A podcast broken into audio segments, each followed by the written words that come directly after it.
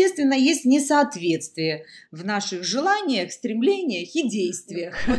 Какая граница между влиянием и принятием? Не все, кто бросил колледж, стал миллионером. Неважно, на каком посту находится человек, но есть хозяин и есть господин. Благодарность без адресата теряет ценность и не вдохновляет.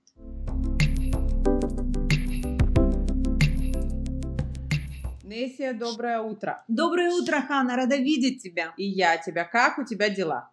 Отлично. Как классно, что мы с тобой встречаемся, и пусть даже повод подкастов, но это очень приятно. Ну, мы всегда найдем повод встретиться и сделать что-то полезное. Точно.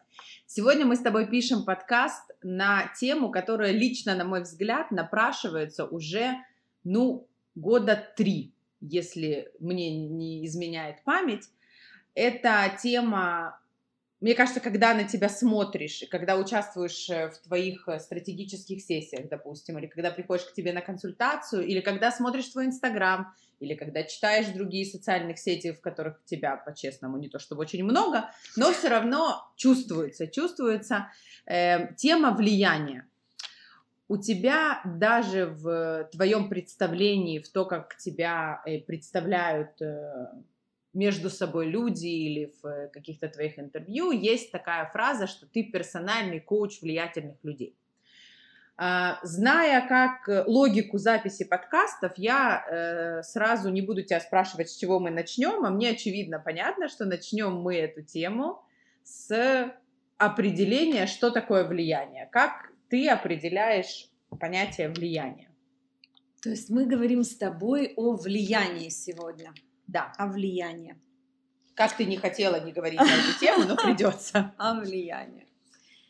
Смотри, первое, я думаю, что я должна сказать, что для меня влияние – это ценность. Твоя? А, моя. И вообще, как определение, я бы хотела внести, например, что влияние – это ценность вообще. Окей. Okay. Если брать как определение, которое, например, существует в психологии, да, что такое влияние, да, то там составляющее определение такое, что это процесс и результат изменения личности или индивидуума, поведения другого человека, его установок, намерений, представлений, там, сценариев, оценок в ходе взаимодействия с ним.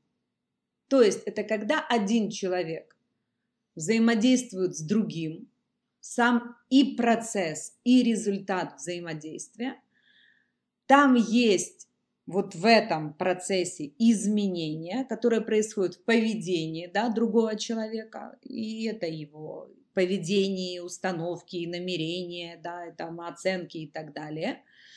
И это происходит именно во взаимодействии. Угу. Вот, то есть влияние оно, одного человека на другого происходит вот таким образом. Что это значит? Я могу сразу тебе сказать, мое субъективное мнение, что влияют э, на окружающий мир и влияние окружающего мира на нас происходит все время и по-разному. Я люблю, когда ты даешь какое-то определение, а потом следующей фразой его э, ставишь под вопросом. Ну давай. Потому что я тебе говорю, что это то, что существует в психологии. И я это абсолютно не отрицаю. Но я также понимаю, что человек, который живет в мире, все, что происходит вокруг, многое, я скажу, что происходит вокруг, влияет на него, и он влияет на этот мир. И это можно делать осознанно или неосознанно. Можно ли жить в этом мире, не влияя ни на что, я считаю сразу нет. Мое субъективное мнение. Mm-hmm. Это невозможно. Okay. Даже если ты просто лежишь на диване и вообще ничего не делаешь, то это определенного вида влияние. Так. Это если вот совсем в крайности да. и в общем. Да, так. да. А, я, наверное, больше говорю о позитивном влиянии. Угу. И позитивное влияние для меня – это умение строить или выстраивать свое поведение на основании своих намерений, стремлений, ценностей. То есть позитивное влияние на мир, на других людей, да, это умение выстраивать свое поведение таким образом, что оно основано на моих намерениях и стремлениях. Да? То есть я влияю ли я на своих детей? Ну, конечно, влияю. Какие у меня там стремления? Угу. Вопрос, как иногда наши стремления выражаются в поведении, где их границы, это другое. Но на самом деле вот позитивное влияние в первую очередь это отражение того, что мое поведение отражает мои стремления. То есть я должна сначала осознавать свои стремления, свои ценности, да, понимание того, какие у меня намерения, и на основании этого выстраивать свое поведение да, на окружающих людей, на окружающий мир и так далее, и так далее.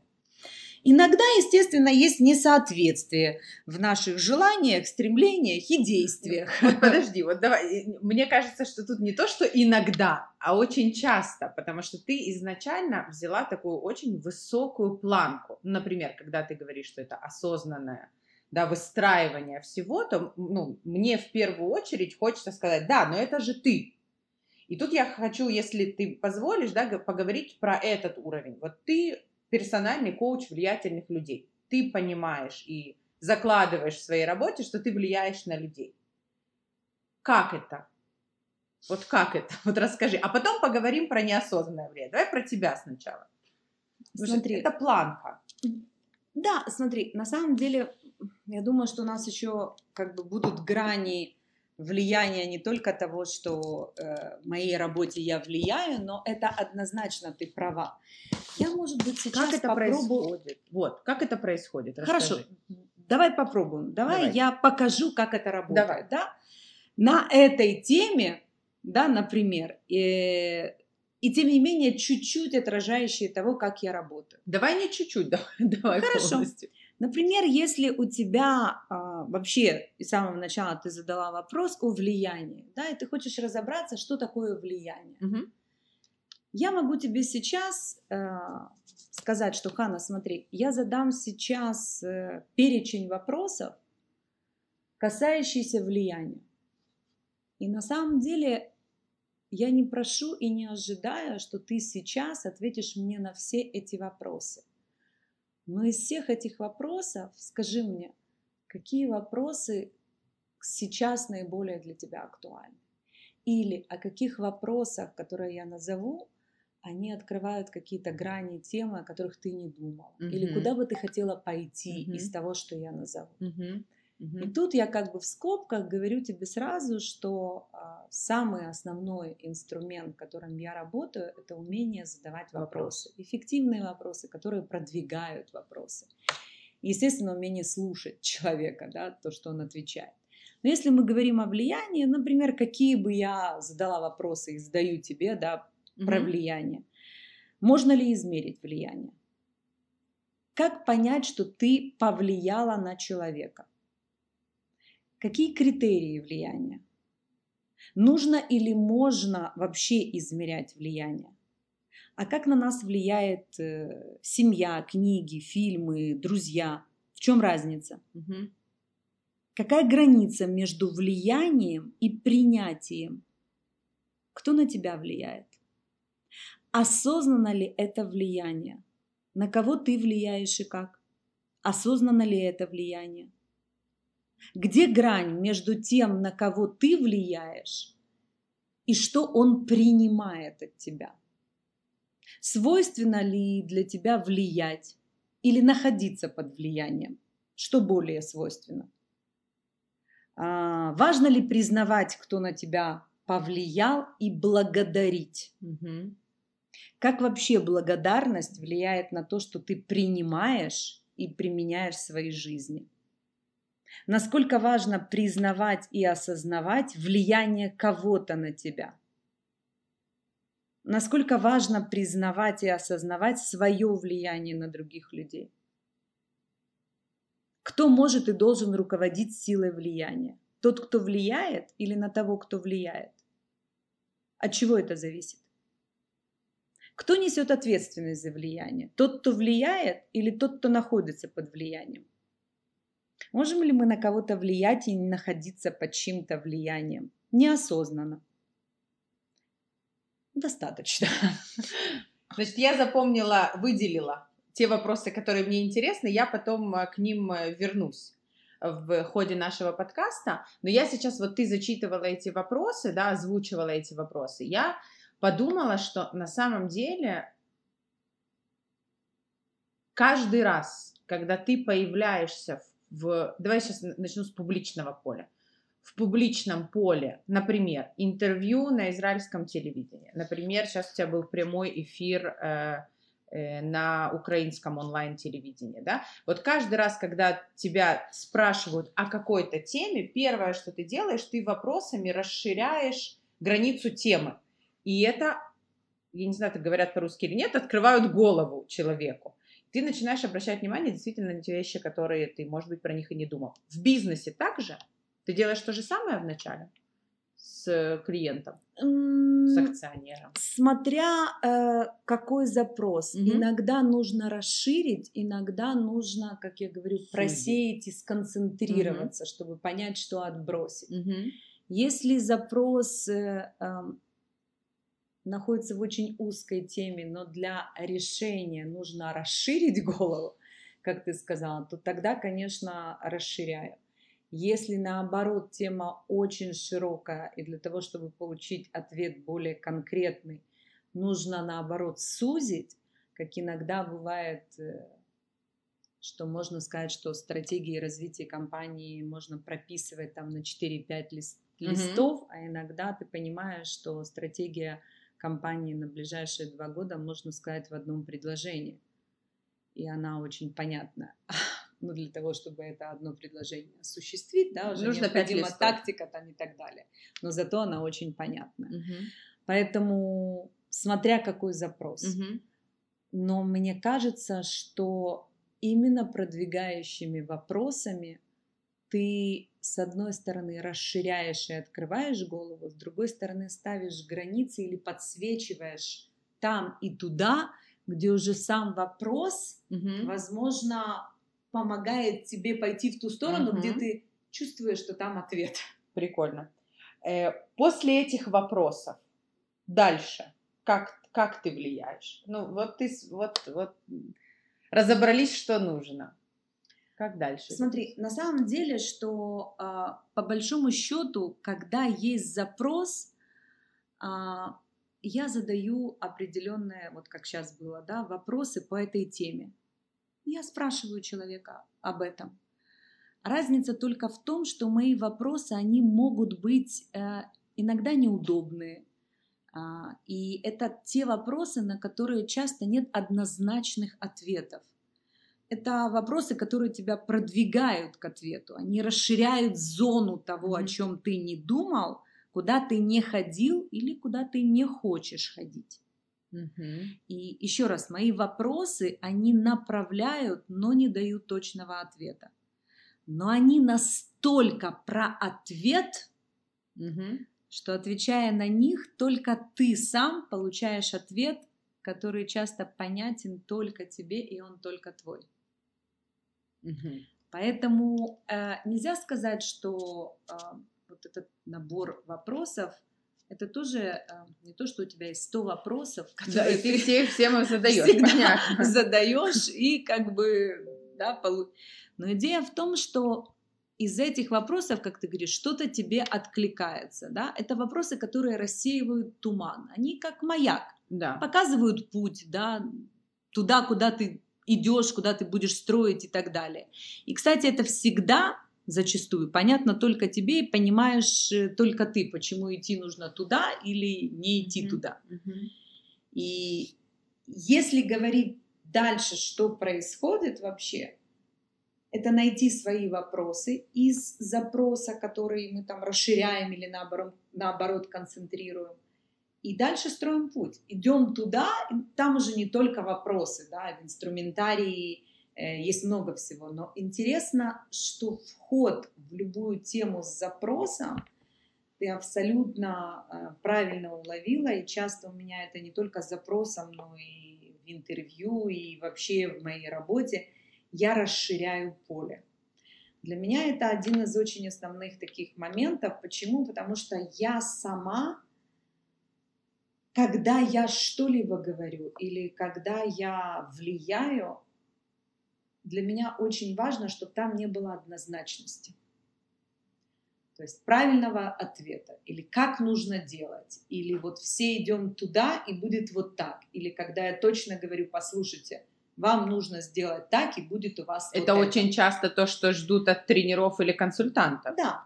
С одной стороны, это то, что ждут. Угу. С другой стороны, можно сказать, что ну, ты не хочешь брать ответственность. Угу. С другой стороны, я на самом деле не верю в то, что есть какие-то рецепты, а, которые подходят всем, это точно вот не работает, я это хорошо mm понимаю. И на самом деле из того, что я могу предложить человеку, очень важно, чтобы он выбирал и принимал, что он хочет брать.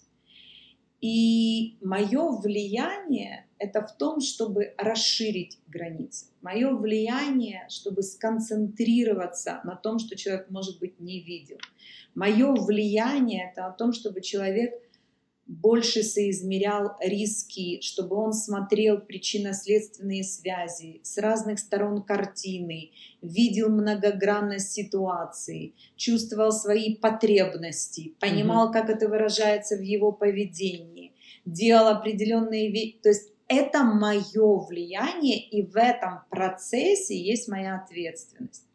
Но то, что дальше берет человек из этого процесса, и что он с этим будет делать и как применять, это его ответственность.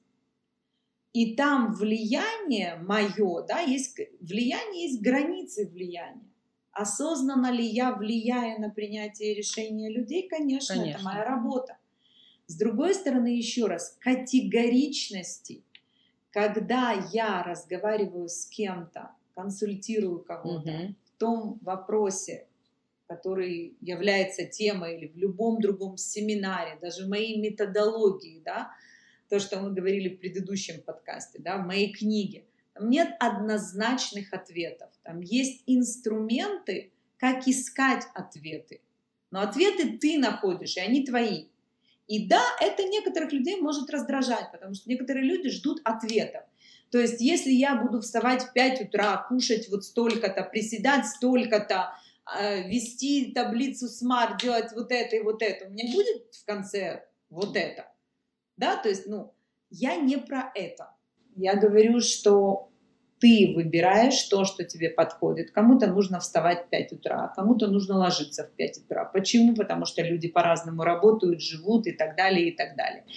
И если мы изучаем э, успехи великих, точно так же, как я говорю, да, изучая успехи великих, это то же самое, как э, с когнитивным искажением, да, вот этой ловушкой, когда изучалось, какие самолеты прилетают и где попадали снаряды. И когда была идея в том, чтобы что нужно укреплять? Туда, куда попадают снаряды? Нет, туда, куда не попадают снаряды, потому что туда, куда попали снаряды, эти самолеты не долетели, потому что их сбили.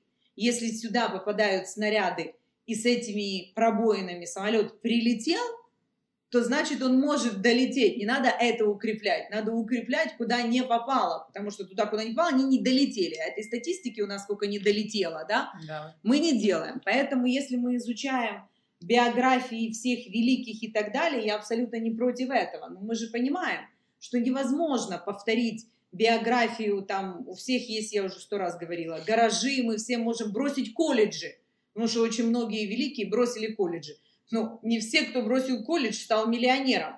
Почти поэтому, никто. Поэтому на самом деле, да, тут нету такого. У нас бы статистику, а что произошло с теми, кто бросил колледж, ничего как бы не произошло.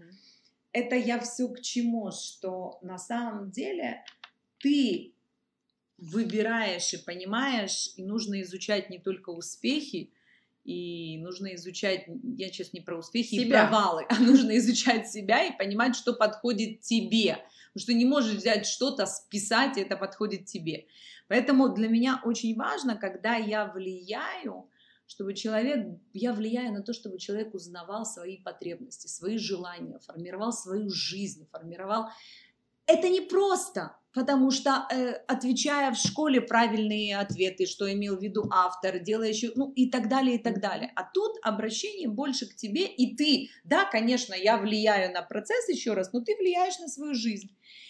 И для меня, например, очень важно, так мы, может быть, перейдем, есть заповедь Мгм. во многих религиях. Не сотвори себе кумира. Мгм.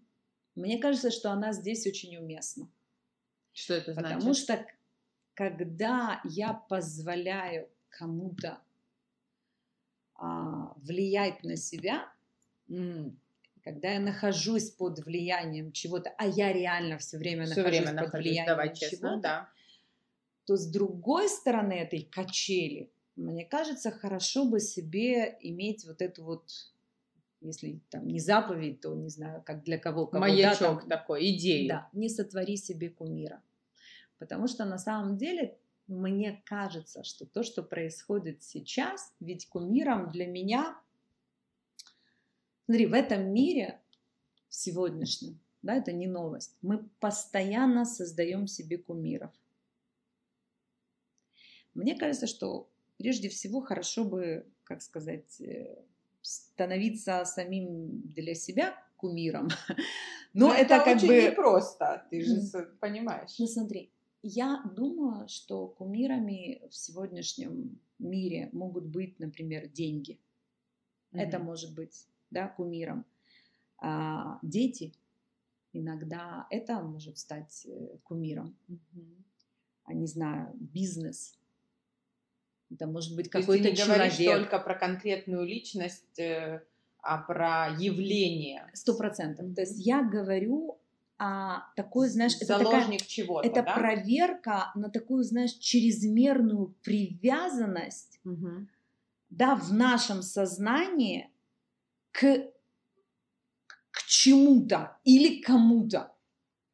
И на самом деле это, ну, мы можем видеть, не знаю, власть. Мгм. Можно же, что это будет таким, знаешь, э, кумир, спорт. Это, это может быть. То есть на самом деле, мне кажется, ну, многие моменты, не знаю, для кого-то свобода. А это может стать каким какой-то момент кумиром, понимаешь? Поэтому Да. Я думаю, что об этом стоит говорить и стоит об этом думать. Потому что, еще раз, есть границы. Например, да, ну, там, я начала с самого начала, там, не знаю, про деньги, да. Я вообще не про то, что деньги не важны. Ну, Вообще в иудаизме, не знаю, быть богатым, это вообще никакое Окей, не да, нарушение, это да, это как бы норм. То есть, потому что деньги – это инструмент, Для чего-то. да, для чего-то. Но в этот же момент деньги – это ответственность. Именно в чем? В ответ, ответственность в умении зарабатывать и распоряжаться деньгами. Да, у нас же сразу там десятина, там туда-туда. И во многих других религиях, да, я сейчас там не только про, про иудаизм, вообще умение зарабатывать деньги и распоряжаться деньгами. Это ответственность. На самом деле можно сделать, что этот процесс и в нем это, это становится само это уже не инструмент, а кумир. Да, то есть это все ради чего? Ради того, чтобы было больше денег, Это ради чего, чтобы было больше денег. Мгм. Да, например, власть. Ну, я встречаю в своей жизни людей в определенный период, которых а, это власть, это их кумир.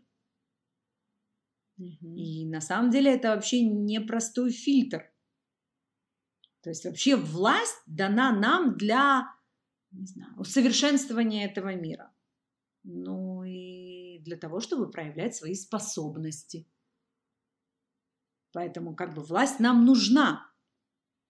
И власть растет вместе с тем, как мы развиваемся и растем. Угу. То есть чем больше мы растем и развиваемся, тем больше, мне кажется, у нас э, и ощущение власти.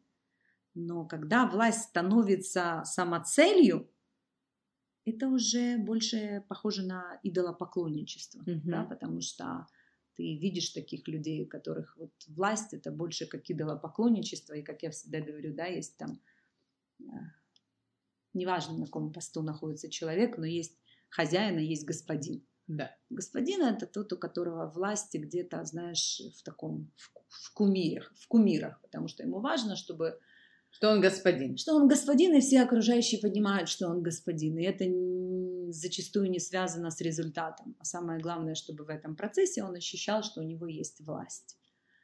И, то есть, ну... Я когда э, готовилась к подкасту, когда мы обсуждали с тобой, что эта тема нужна, это такая, может быть, реплика перед переходом на уже еще какие-то практичные вещи, э, у меня в голове, я себя поймала на этой мысли, что влияние это как будто односторонний процесс. То есть, что я имею в виду? Например, я сижу и думаю, окей, я включила телевидение, и на меня влияет телевидение. Я пошла на лекцию к э, известному доктору, что он сказал, это на меня повлияло, и я, значит, ушла. Как будто это односторонний процесс. Но ты говоришь, ну, на поверхностном уровне, но ты говоришь вообще вещь, которая находится очень глубоко. Ты говоришь так, на меня постоянно что-то влияет, постоянно. Но то, принимаю я это, фильтрую я это, делаю я с этим что-то, не делаю. Вот это на самом деле ключевая точка отношений с влиянием. И тогда я могу себе, э, и тогда я беру на себя ответственность. И тогда это история про, про ответственность, потому что мы как раз говорили с моим тренером недавно, он говорит, слушай, как ты думаешь, сколько процентов людей из покупающих в интернете марафоны, любые, что-то делают потом, а сколько получает в итоге результат. Какой бы, говорит, самый вот крутой марафон, ну мы про спорт говорили, не был, он говорит, из 100% купивших 10% начинают что-то делать, и только 3% доходят до результата. Все остальные там 90% просто купили. Почему? Говорит, потому что на них повлияла там хорошая, красивая картинка и так далее. Это интересно. Ты потратил деньги, ты купил, ты вроде как сделал какой-то шаг, но, но нет. Это ты абсолютно права, и таких на самом деле примеров много. Вопрос в том, что тут нужно понимать, когда я влияю, как я влияю, на кого я влияю, осознанность своего влияния и границы ответственности своего влияния. За что я отвечаю, когда влияю, а за что нет.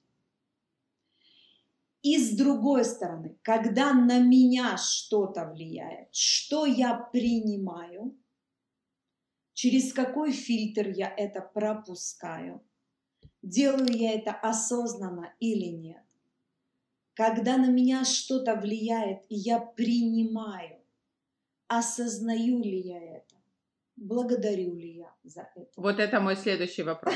Давай, он из, из тех, которые ты задавала в начале. Важно ли мне осознавать, кто на меня повлиял, как?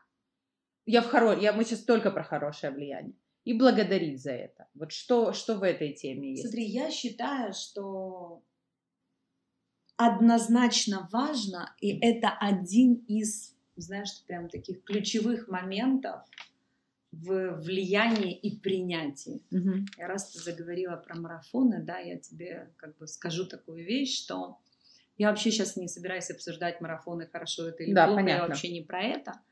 Но очень часто и много у нас э, как бы информации э, и в марафонах в том числе по поводу благодарности. Да. И это такая тема, да, про благодарность. Широкая, да. Да? А, у меня нету как бы проблем с темой. Вопрос только в том, что я сейчас скажу очень важную для меня mm-hmm. вещь. Благодарность без адресата теряет ценность и не вдохновляет. То есть, когда я благодарю мир, mm-hmm. всех людей, всем спасибо, когда я написала, кому я благодарна, но никогда в жизни ему это не сказала, для меня лично это не совсем благодарность.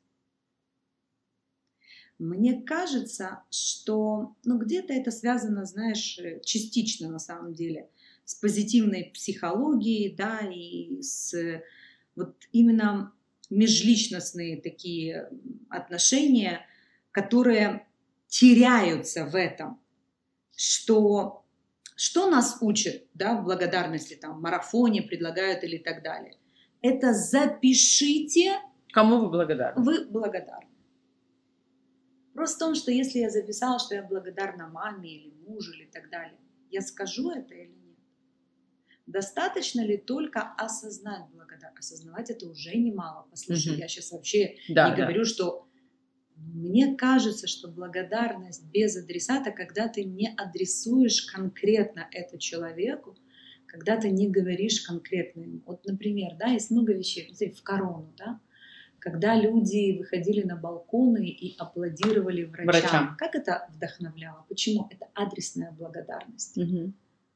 Когда кто-то, неважно кто, пишет, не знаю, где-то, спасибо всем за то, что я выздоровела, окей, спасибо всем. Но, наверное, ты хочешь и поблагодарить очень конкретных людей. Нужно ли это писать в соцсетях? Я сейчас вообще не про это. Mm-hmm. Там, может быть, человек как раз и говорит или хочет сказать, что я благодарна именно вот этому, вот этому, вот таким врачам, вот таким людям, вот моим родным, близким и так далее, и так далее. Это очень важная вещь. Для меня, например, это такая одна из ну, составляющих да, в книге написать адресные благодарности людям. Для меня это очень важно, в первую очередь для меня. Написать спасибо. Не просто, а за что? И ты же что? не имя просто я благодарю список, ты же пишешь каждому за что. Абсолютно точно. И понимать за что, и донести это человеку, и вспомнить людей, которые на тебя повлияли. И мне кажется, что умение адресно благодарить — это не только ценность, это не только вдохновляет, это не только строит межличностные отношения, это еще и возможность человека осознанно, знаете, знаешь, как закрывать какие-то циклы и подниматься выше. Угу. Потому что пока ты не осознал, кто на тебя повлиял, кому ты благодарен, не поблагодарил, мне кажется, что ты не можешь подниматься дальше. Дальше это я имею в виду вообще развиваться. Прикольно. Ты не можешь оценить, что тебе дали, ты не можешь оценить и поблагодарить за это. Как ты можешь дальше идти и создать? Это мое мнение, угу. понимаешь? Но на самом деле это вообще благодарность это такая э, древняя штука, да, там, я не знаю, по-моему, еще там, философ, там, стоик Синека, да, там, о благодеяниях у него есть такой труд, и он много говорит да, о благодарности, причем говорит именно о благодарности как о добродетели, которая следует именно развивать именно в социальных целях, mm-hmm. да, mm-hmm. то есть потому что между людьми это очень важная вещь, поэтому я говорю, что очень важно адресату, потому что иначе теряется вот эта основная штука mm-hmm. социальная, да, которая строит отношения между людьми.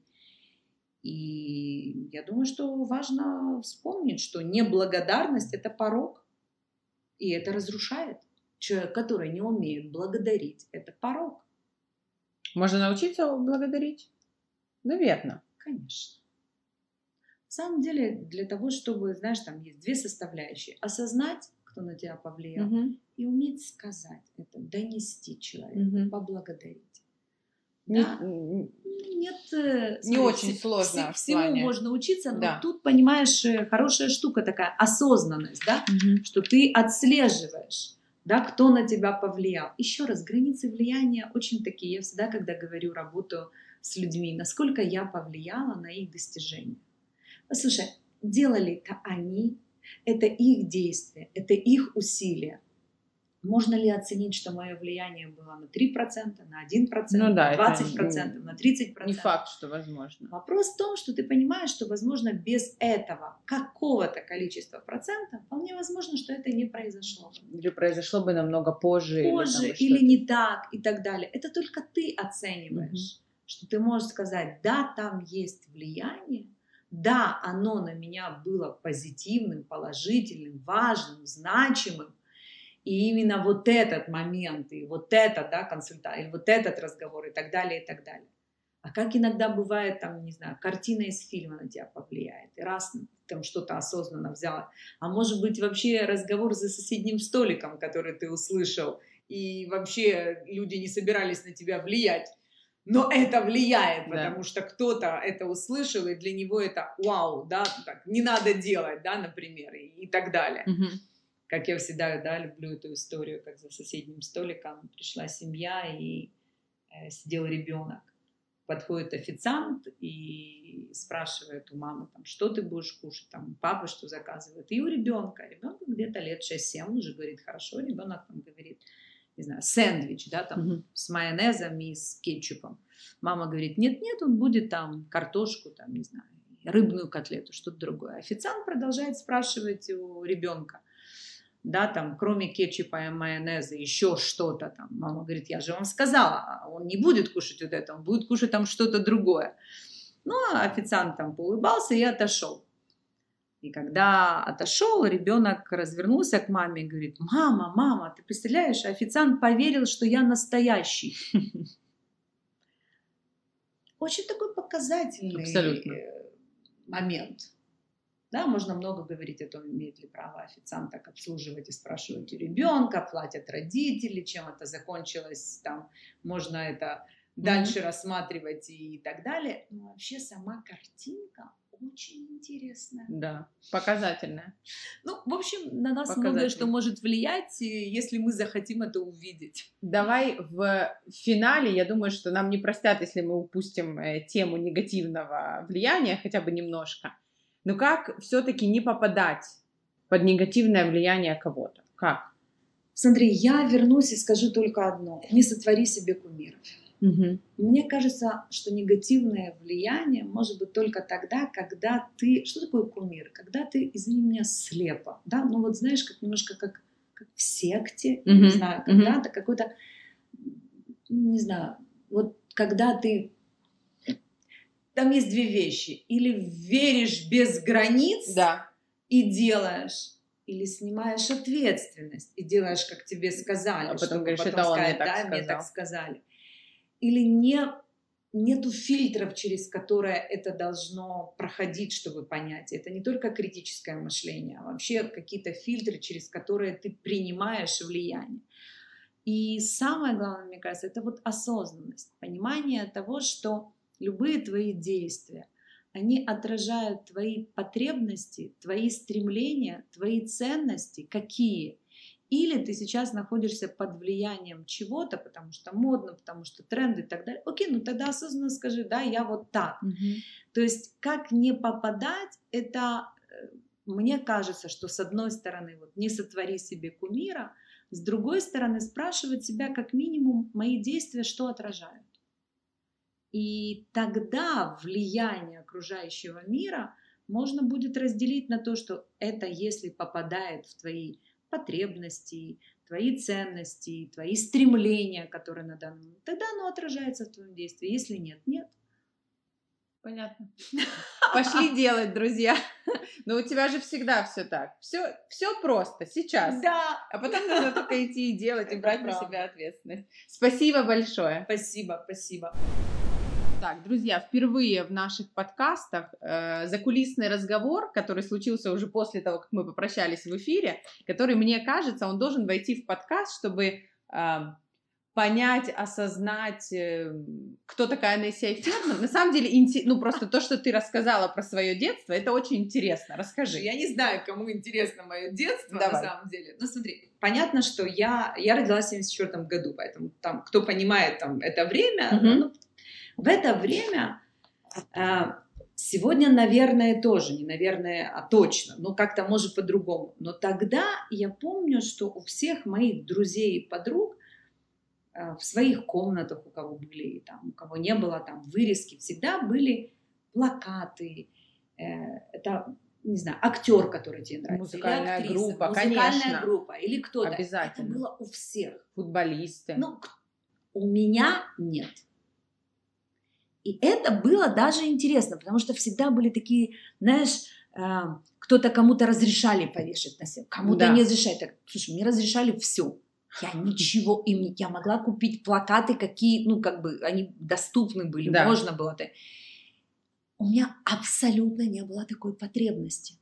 И это не потому, что тебе не нравилась какая-то музыкальная группа. Я тебе не могу... Меня... Я любила, слушай, дискотеки, там, я Ну. не знаю, ну, тоже там где-то седьмой класс, э, То там есть ты шестой... не, не в шахматы сидела Кино, и да играла. ты что, группа кино, там, Modern Talk, я сейчас могу перечислять просто там, Mode, ну, все какие-то мета.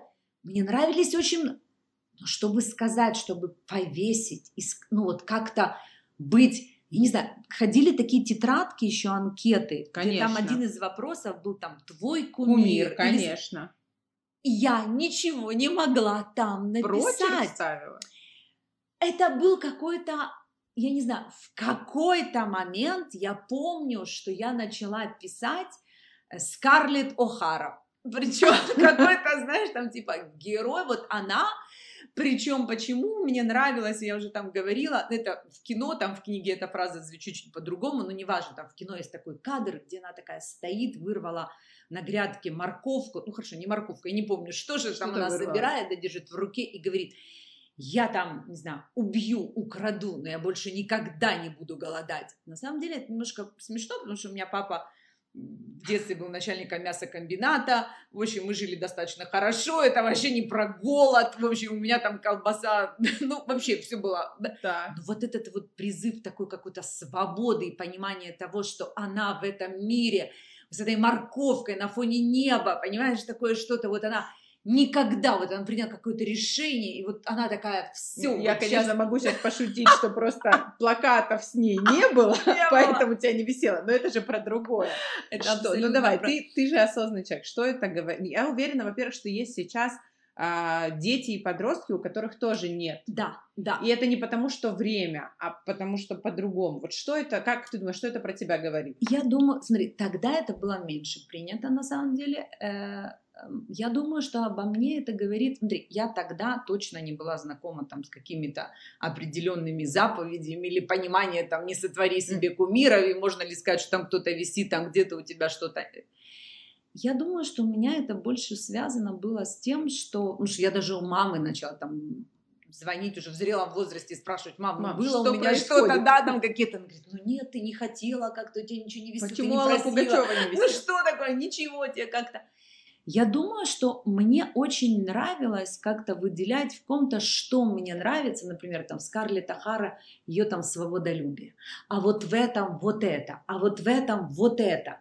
И я не знаю, может быть, это свойство такое, но на самом деле мне интересны очень разные люди и какие-то их грани. Я думаю, что это так. Но на самом деле это же сегодняшняя Интересно. моя интерпретация Да.